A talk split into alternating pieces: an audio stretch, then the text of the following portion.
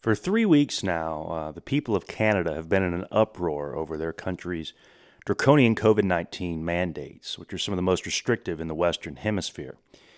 Canada's truckers are now purposely clogging the streets of the nation's capital of Ottawa, as well as blocking several key U.S. border crossings. And now finally, after weeks of hiding, Prime Minister Justin Trudeau has emerged like a wild-eyed rat from a conveniently timed COVID quarantine to at last smack these protesters back into submission. Sometime last month, Canadian truck drivers from all across the country launched what they called the Freedom Convoy, which is a caravan of big rigs that started in Vancouver and then drove cross-country down into Ottawa. Since their arrival, the streets around the Canadian Parliament building have looked more like a roadside truck stop than a traditional Western capital. Of course, the aim of these brave men and women, along with their supporters, is to force the Trudeau government to lift all COVID mandates, particularly those involving vaccine passports. Suddenly, it seems our good-natured northern neighbors have finally had enough. Now, in an innocuous, peace-loving country like Canada, one might think that their prime minister would just go out, shake a few hands, let these people vent over a cooler full of cold Molsons, and then build a big bonfire, and everyone would sing dirges together into the wee hours of the morning. But no. This is not your grandfather's Canada. Rather than giving an audience to the people who worked so hard to keep the Canadian economy afloat for the last 2 years, Trudeau and his media allies have instead gone all out, accusing him of being racist, misogynist, homophobic, you know, all the usual tropes. Meanwhile, the Canadian press, most of which is either state-owned or heavily funded by taxpayers, has been deathly careful to keep cameras away from the hundreds of black and brown protesters, because remember, Canada is one of the most diverse nations in the world. These immigrant protesters who've come out in the dead of Canadian winter, mind you, to support the truckers.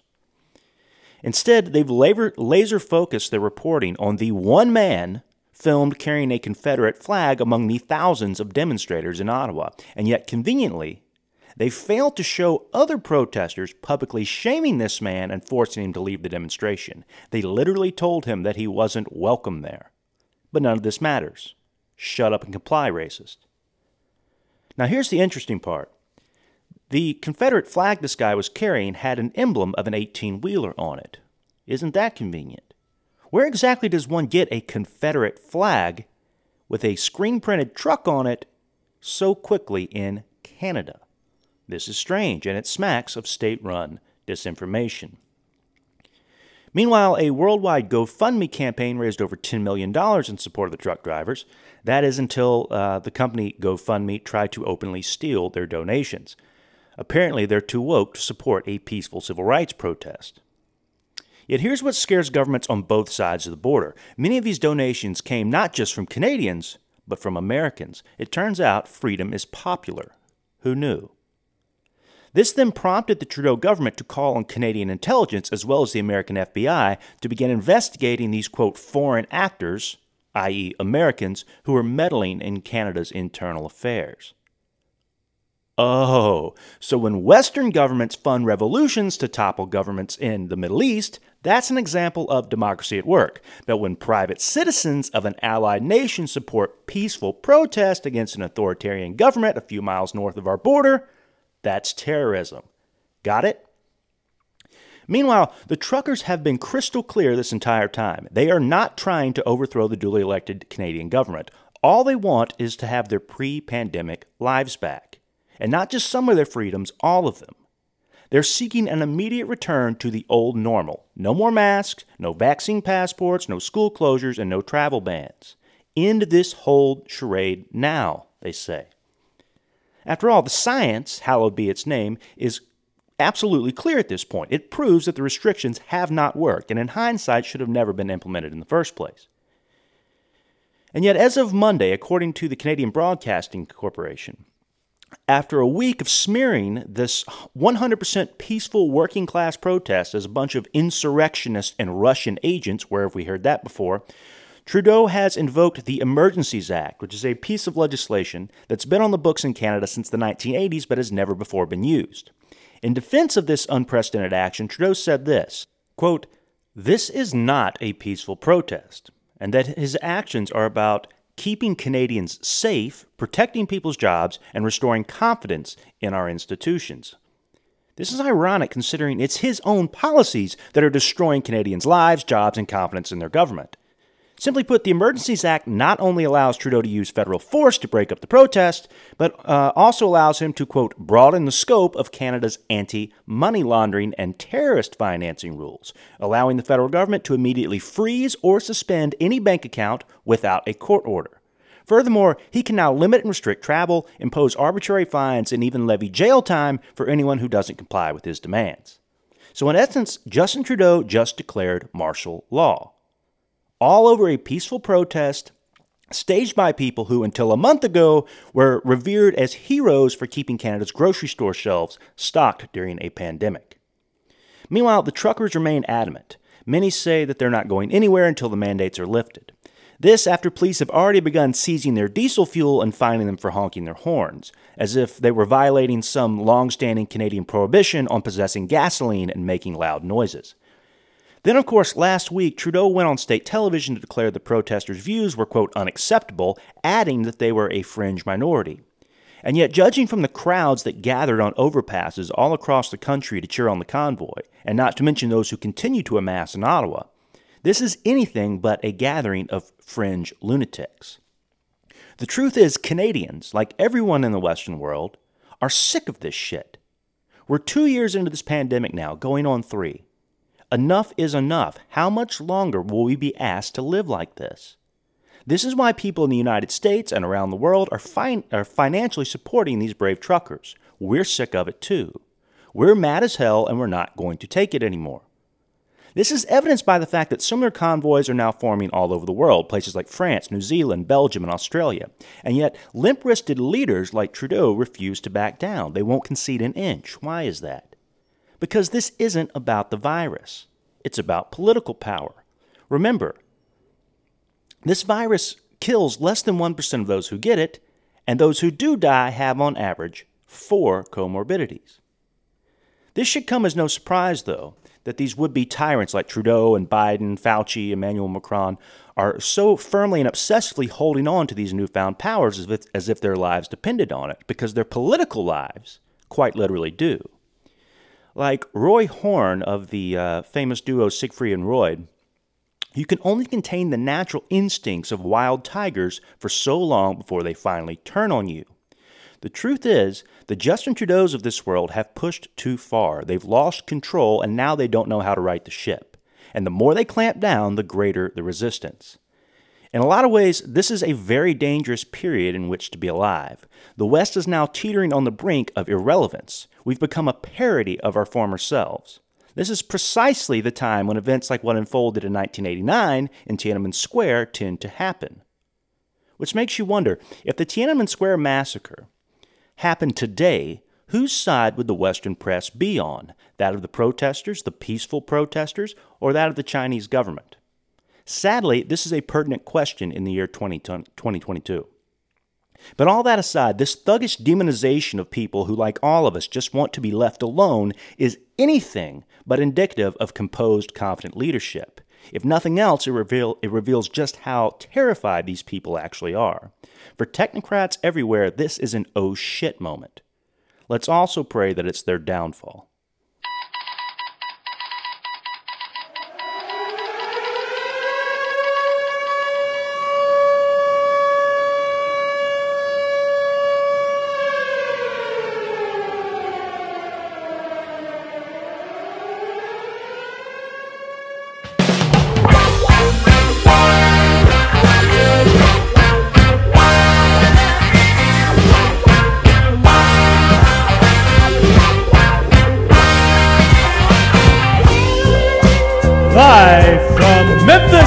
It's Coach Duke Lowry.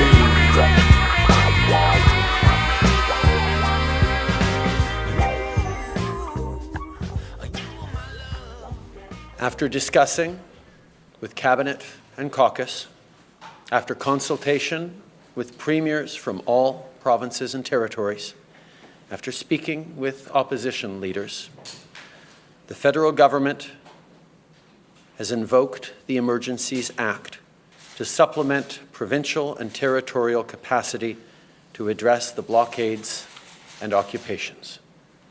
This is about keeping Canadians safe, protecting people's jobs, and restoring confidence in our institutions. We cannot and will not allow illegal and dangerous activities to continue. The Emergencies Act will also allow the government to make sure essential services are rendered, for example, in order to tow vehicles blocking roads.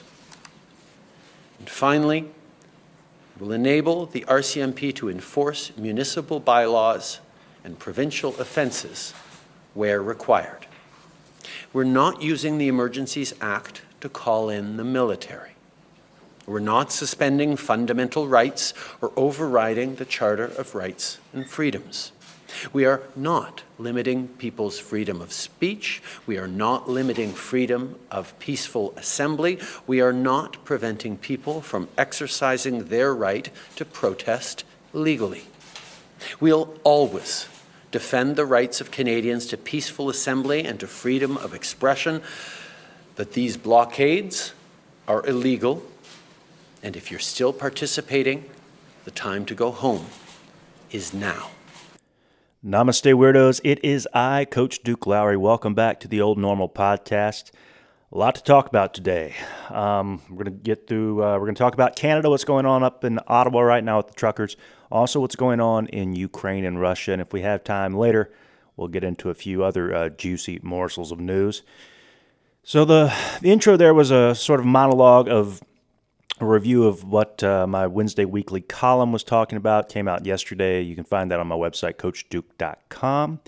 And then you just heard the Wonder Boy, Canadian Prime Minister Justin Trudeau, talking about how, yes, we are assuming all these emergency powers. Yes, we're going to kick the truckers out, but we're not suspending freedom of speech. We still support your right to peaceably assemble. Meanwhile, I don't know if you've seen the video of what's been going on in Ottawa. It is the definition of a peaceful protest.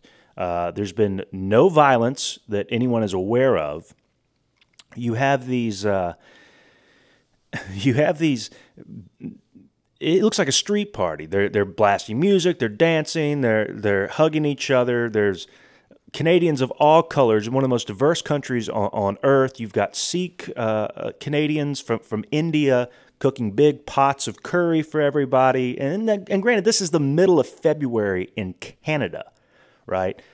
You've got black Jamaican and Caribbean immigrants all over the place hugging everyone.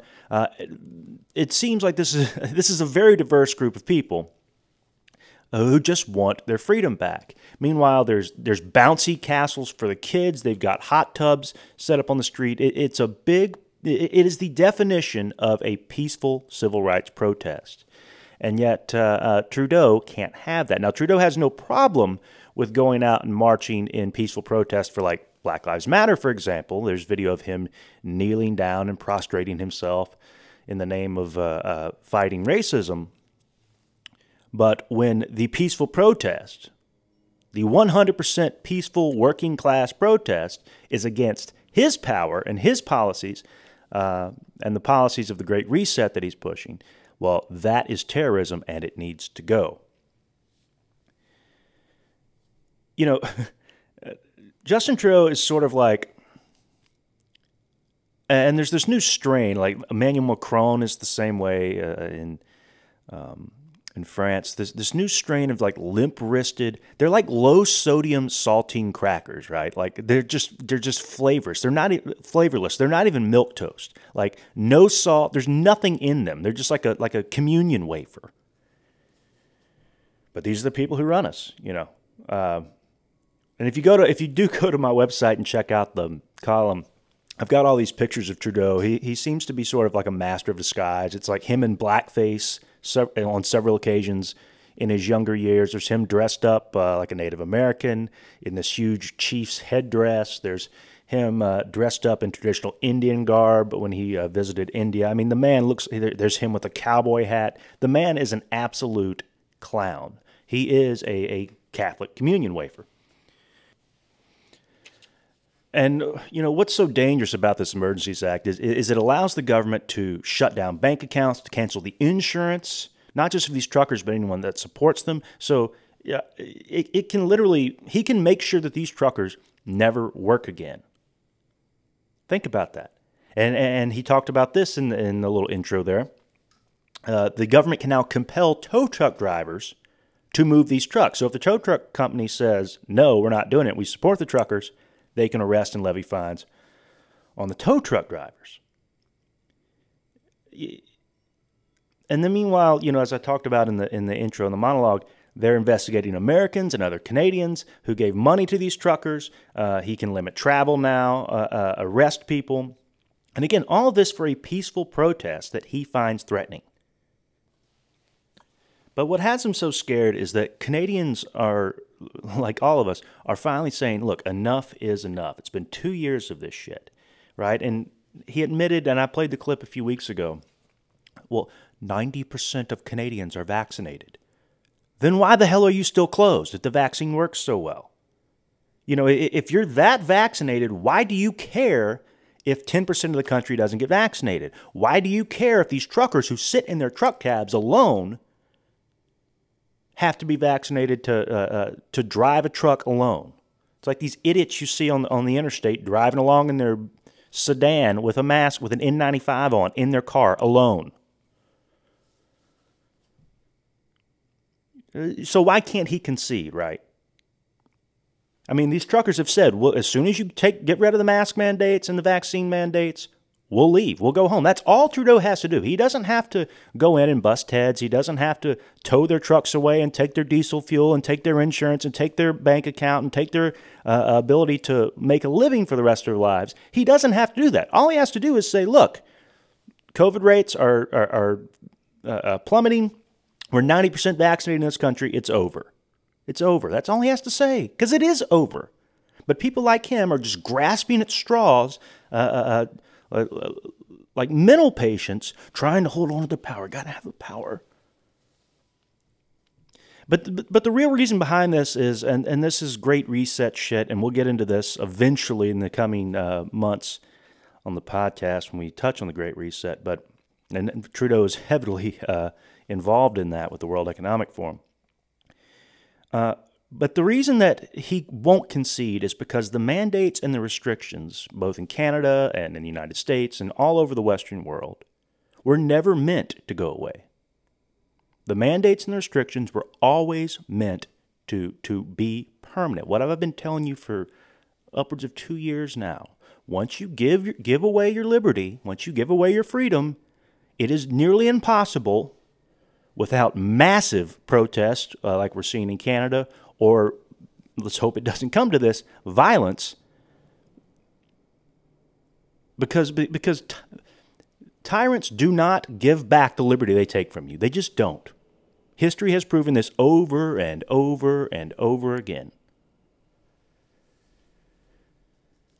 Meanwhile, and this week, the province of Ontario came out and said that they are going to lift all the vaccine and mask mandates starting on March 1st. So they give you a little carrot, and then the province gives you a carrot, and then Trudeau comes in with the stick.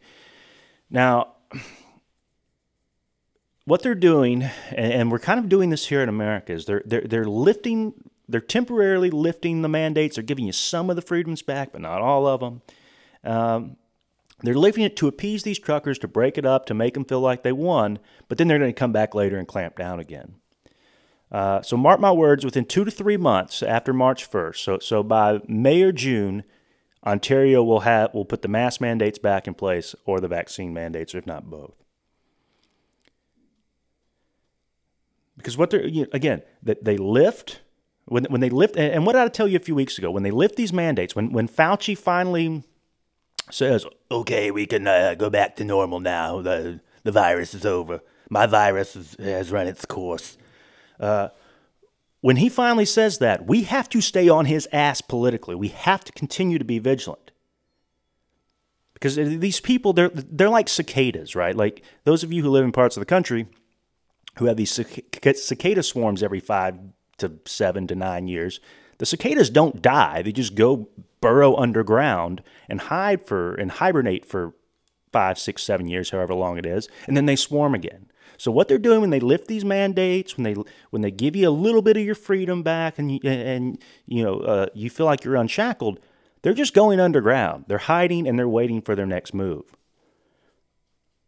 So we have to stay on offense. We have to continue to pursue these criminals through learning the information, learning their tactics, knowing how they attack us, how they're removing our freedoms, how we're being assaulted politically, and standing up to them and spreading the word so other people wake up and realize what has happened to them in the last 2 years while they've been sucking down Domino's Pizza and watching Netflix.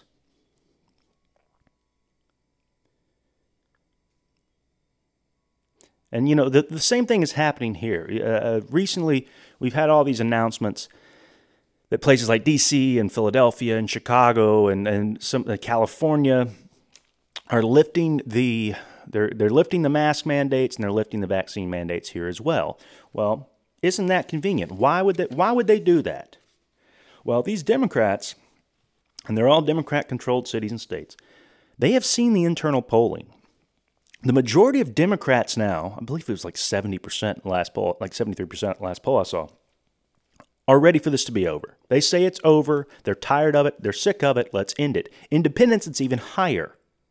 And of course, Republicans have been over it for a long time. So they see the political beatdown that is coming for them in November if they don't lift their boot off your neck.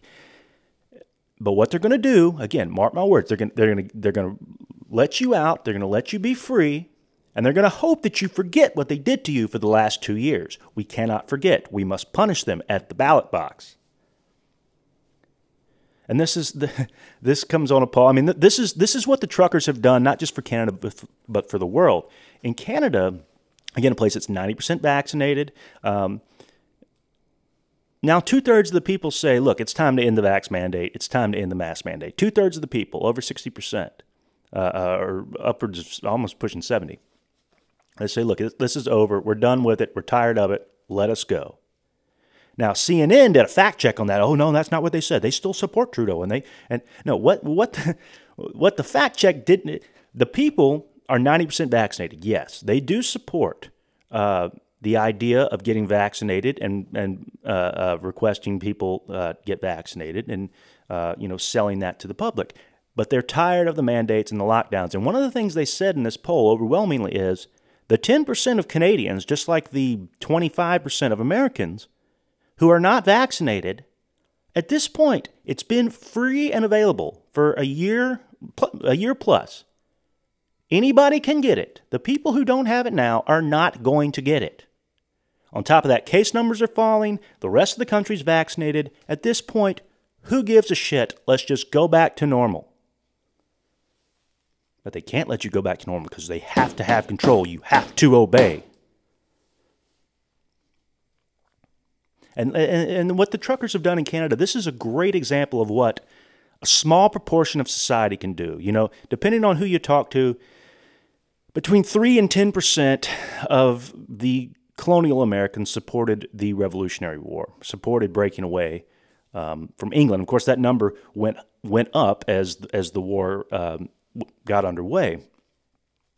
But just a tiny proportion, even if it's just 10% of Canada, or the 25%, which is much larger in America, of people who are not vaccinated, who are not going to get vaccinated no matter what you throw at me, we have a sizable voice and we can change hearts and minds. And it is an information war, and that is what we are engaged in. That's what I'm engaged in with this podcast, and that's what I hope you're engaged in as well.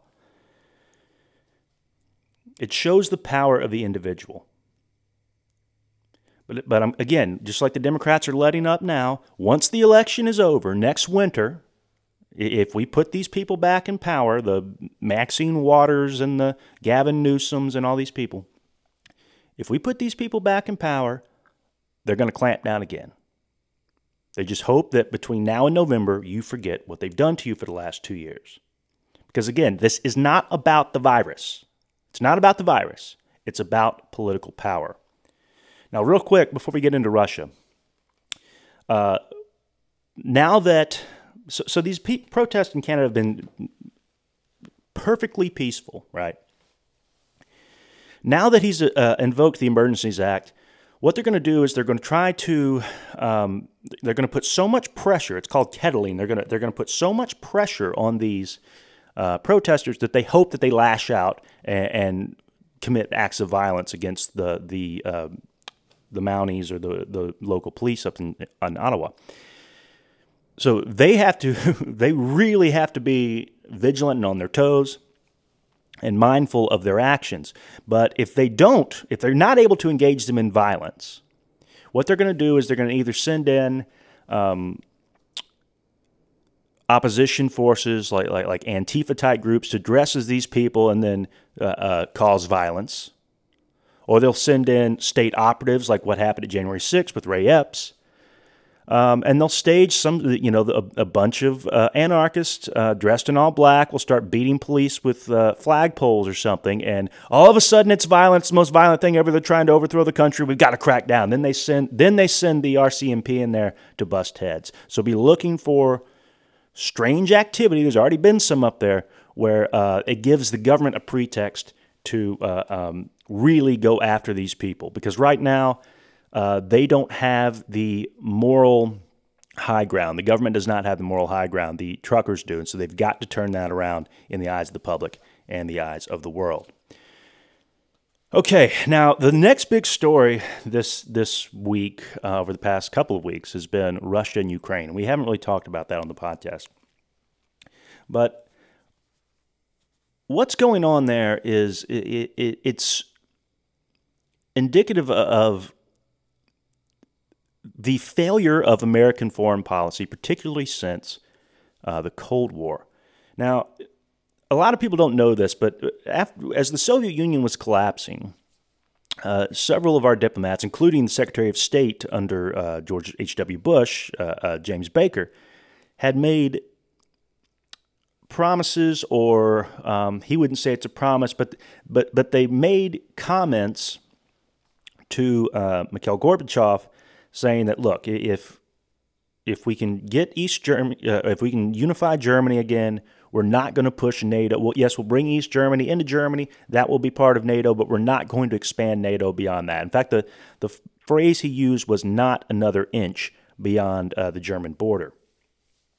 However, since then, if you look at a map of NATO, we have taken in just about every one of the former Eastern Bloc Soviet republics in Eastern Europe. So whether that was an official state promise or not, we have worked very hard, very tirelessly to surround Russia. Now, and look, Russia's done the same thing. They've signed accords with us. I believe it was the Belgrade Accord or something, where they went back on their word as far as Ukrainian territorial sovereignty, particularly with Crimea. But to understand what's going on here in Ukraine, we have to look at this from the Russians' perspective, right? I mean, we have bases all over Eastern Europe. We have bases in Japan and South Korea. We have bases in Central Asia. We've basically surrounded Russia on all sides. Of course, they're going to be agitated by that. I mean, and so as we kind of pressure Ukraine to possibly join NATO, or we float the idea. I mean, our thing is, well, it's not up to you, Putin. It's not up to us. It's up to the Ukrainian people. Well, Putin has a right. The Russians have a right to want a buffer state. They have one in Belarus, just north of Ukraine. It makes sense that they don't want NATO right on their border, particularly on their on Russia's western border, Eastern Europe's eastern border. I mean, how would we feel? And Putin said this the other day, and I can already hear some of you, oh, agent of Putin, saying to Putin, oh, Russian agent. Like, no, how would you feel as an American if the Russians put their troops on the Canadian border or in northern Mexico? Or like what happened in the 1960s with the Cuban Missile Crisis. It's the exact same thing. All Russia wants is an assurance that Ukraine will never be a NATO state. and we won't give it to them. Well, it's up to Ukraine.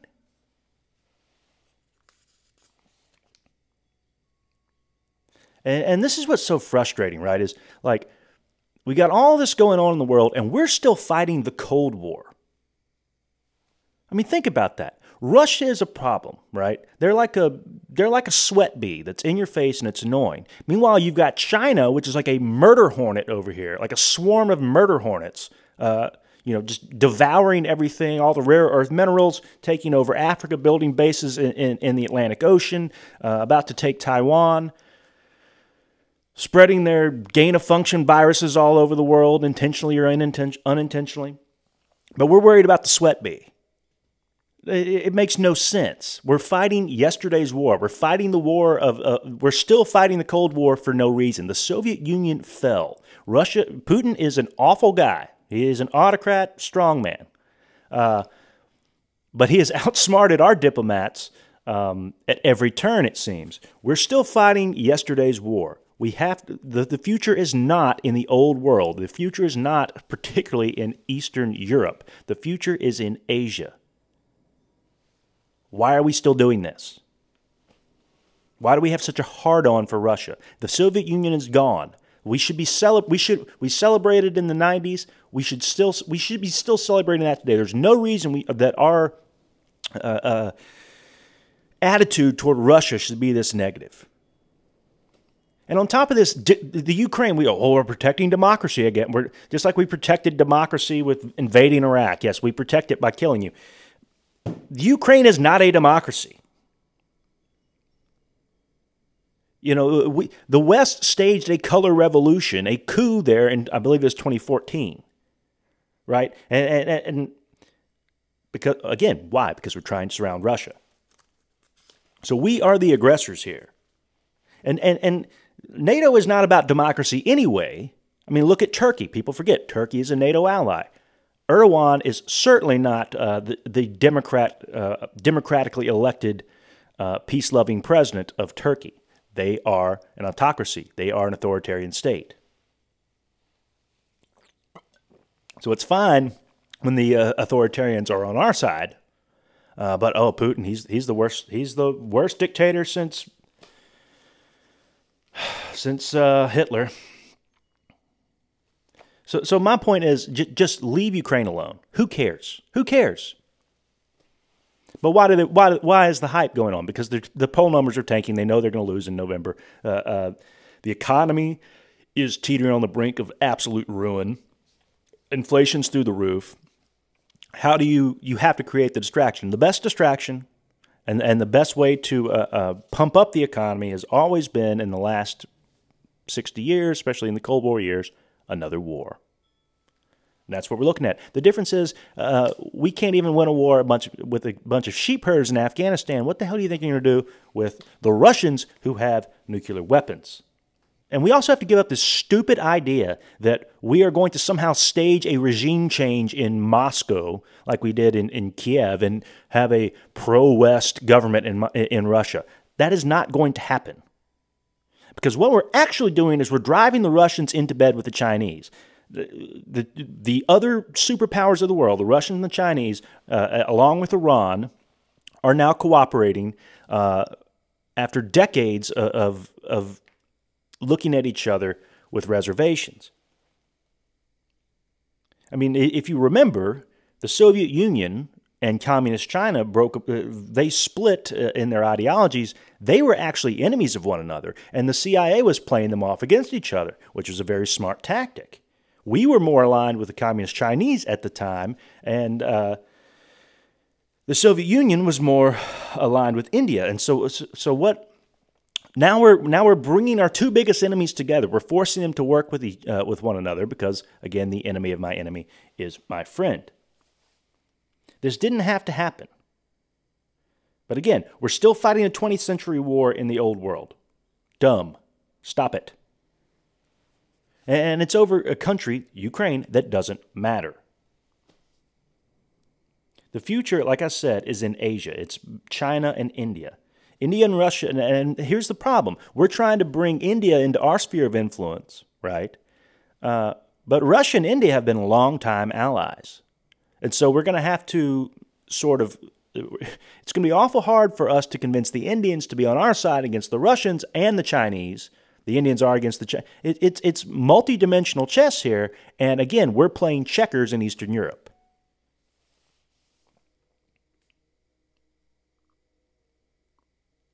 Meanwhile, you know, ignoring the hulking giant of China the whole time. So why is Putin doing this now, right? Why is Putin making this power play now over the Ukraine thing?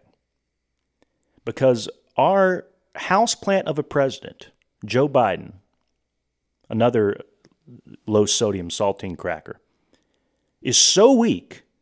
I mean, just look at Afghanistan. We have a guy bumbling around, doesn't know what day it is, doesn't know his own name, thinks his sister is his wife,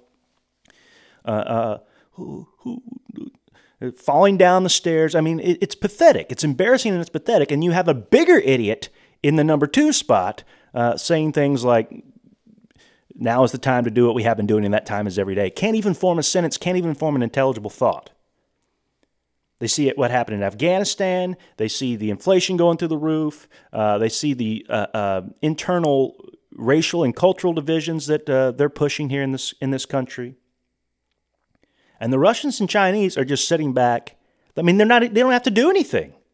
They're just sitting back, rubbing their hands and laughing at us. I mean, folks, if you don't think that Xi Jinping and Vladimir Putin and their intelligence agencies are smarter than the idiots, than the woke ideologues that we have in our military, in our intelligence offices, and in our administration, what have you been looking at? It's embarrassing. We're more worried about designing new pregnant women combat outfits than we are about, hey, China is building bases in Africa. Hey, they're about to build a naval base on the Atlantic Ocean. They're so scared of our military diversity. All right, so I want to end with this. So the last several weeks, this podcast has been exclusively about COVID and about Fauci and his corruption. Why is that? Why am I focusing so much on Fauci? You know, I sort of liken it to, there's a lot of people that we need to focus on if we're ever going to get our pre-pandemic lives back. And I sort of look at him, I said, I think in the first podcast, that he is sort of the first political wall we have to break down. He's sort of the pawn at the front of the chessboard. But I sort of liken it to what Dave Ramsey says. You know, Dave Ramsey's the financial pay-off-your-debt guy, I'm debt-free. And he says, pay down your smallest debt first. Whatever the smallest debt you owe is, pay that one off first. Work on the bigger ones later. And so the way I look at Fauci is he's the smallest, most accessible demon that we have on our backs. We have to get rid of, let's exercise him first politically. And once we get Fauci off our backs and get his knee off our throats, then we can go for the bigger fish in the pond, right? The Bill Gates and the Klaus Schwab and the Xi Jinping and all these people. And notice Fauci's been silent the last few weeks. I mean, that man is running scared. It's clear now that his gain-of-function experiments are likely either tied to or the funding that he gave the Wuhan Institute of Virology is tied to the sorts of things that could have created this virus that is now sweeping around the world. And real quick, I want to say this too. I don't have time to go into it. I'm still kind of looking into it. But I read some very disheartening news from a Chinese dissident virologist from Hong Kong who defected to the United States. She said that even prior to the COVID pandemic, the Chinese Communist Party was planning on using the Beijing Olympics to spread a virus around the world. I don't know if this is true or not. I can't verify it. But 2 points I want to make that have come up in the last few weeks. Number one, the Chinese have recently discovered something called NeoCoV, which is a bat coronavirus out of Africa that they have taken back, and this is confirmed in mainstream news, they've taken back to Wuhan Institute of Virology. Wonderful. This virus is very similar. It spreads like COVID, but it is very similar to the virus that causes Middle East Respiratory Syndrome, or MERS. Now, MERS has about a 20 to 30%. This one has less than one. SARS-CoV-2 has less than 1% death rate. MERS has about a 20 to 30% death rate. Now, this virus has not been able to jump to humans, but what they have said about the NeoCoV is that it is only a few mutations away from being able to affect humans. And they've taken it back to the Wuhan Institute of Virology. Oh, joy. But what this Chinese scientist was saying that defected to the United States, and who actually worked in the Wuhan Institute of Virology at one point, she was saying that they were looking at particularly a virus called the Lassa virus, which typically has a very low death rate as well, like 1% or so. But she said that they are working on getting that death rate higher. Now, there is a drug produced by Johnson and Johnson that is extremely effective. They've already found, so that they've found that they're engineering this new virus, and they've already found the cure for it, which is a Johnson and Johnson drug that is used to treat a certain type of myeloma, I believe. And the Chinese, for several years, have been buying up all of this drug. Again, they manufacture all the drugs, they can just take them, but they've been stockpiling this drug when no one else is. And it struck me as, isn't that interesting that while the whole world's weakened by COVID and the economies are collapsing, I mean, it sort of reads like a James Bond novel, but it's extremely frightening, but it makes sense that a government like China, or any other hostile government, but China would be the one that would do something like this, would create a new virus with a fairly high death rate, let's say of 20%, release it on the world. Meanwhile, they and their people have all the cure for it. Isn't that a fascinating scenario? I'm not saying it's going to happen. I pray to God it doesn't happen. I've got to look into it more before I really, really dig deep into it in a podcast episode. But I just want to put that out there that, you know, I talked about how they're going to clamp down again. Don't forget about what these people did to you for the last 2 years, our politicians in the West. But if you see another, I would not be surprised to see another pandemic of some sort, even if it's not coming out of China, even if it's not either of the scenarios we've talked about. I would not be surprised to see another pandemic, real or staged, happen again in the next 2 to 3 years, because they cannot let you go back to normal. They're not going to allow you to. And if it's not a pandemic, they'll say that the Russians knocked our power grid out or something. They are not going to, they are never, you are never going back to the pre-pandemic life unless you stand up for your rights. So until next week, now is the time to do what we have been doing, and that time, friends, is every day. I wish you health, success, and freedom. And as always, namaste for now.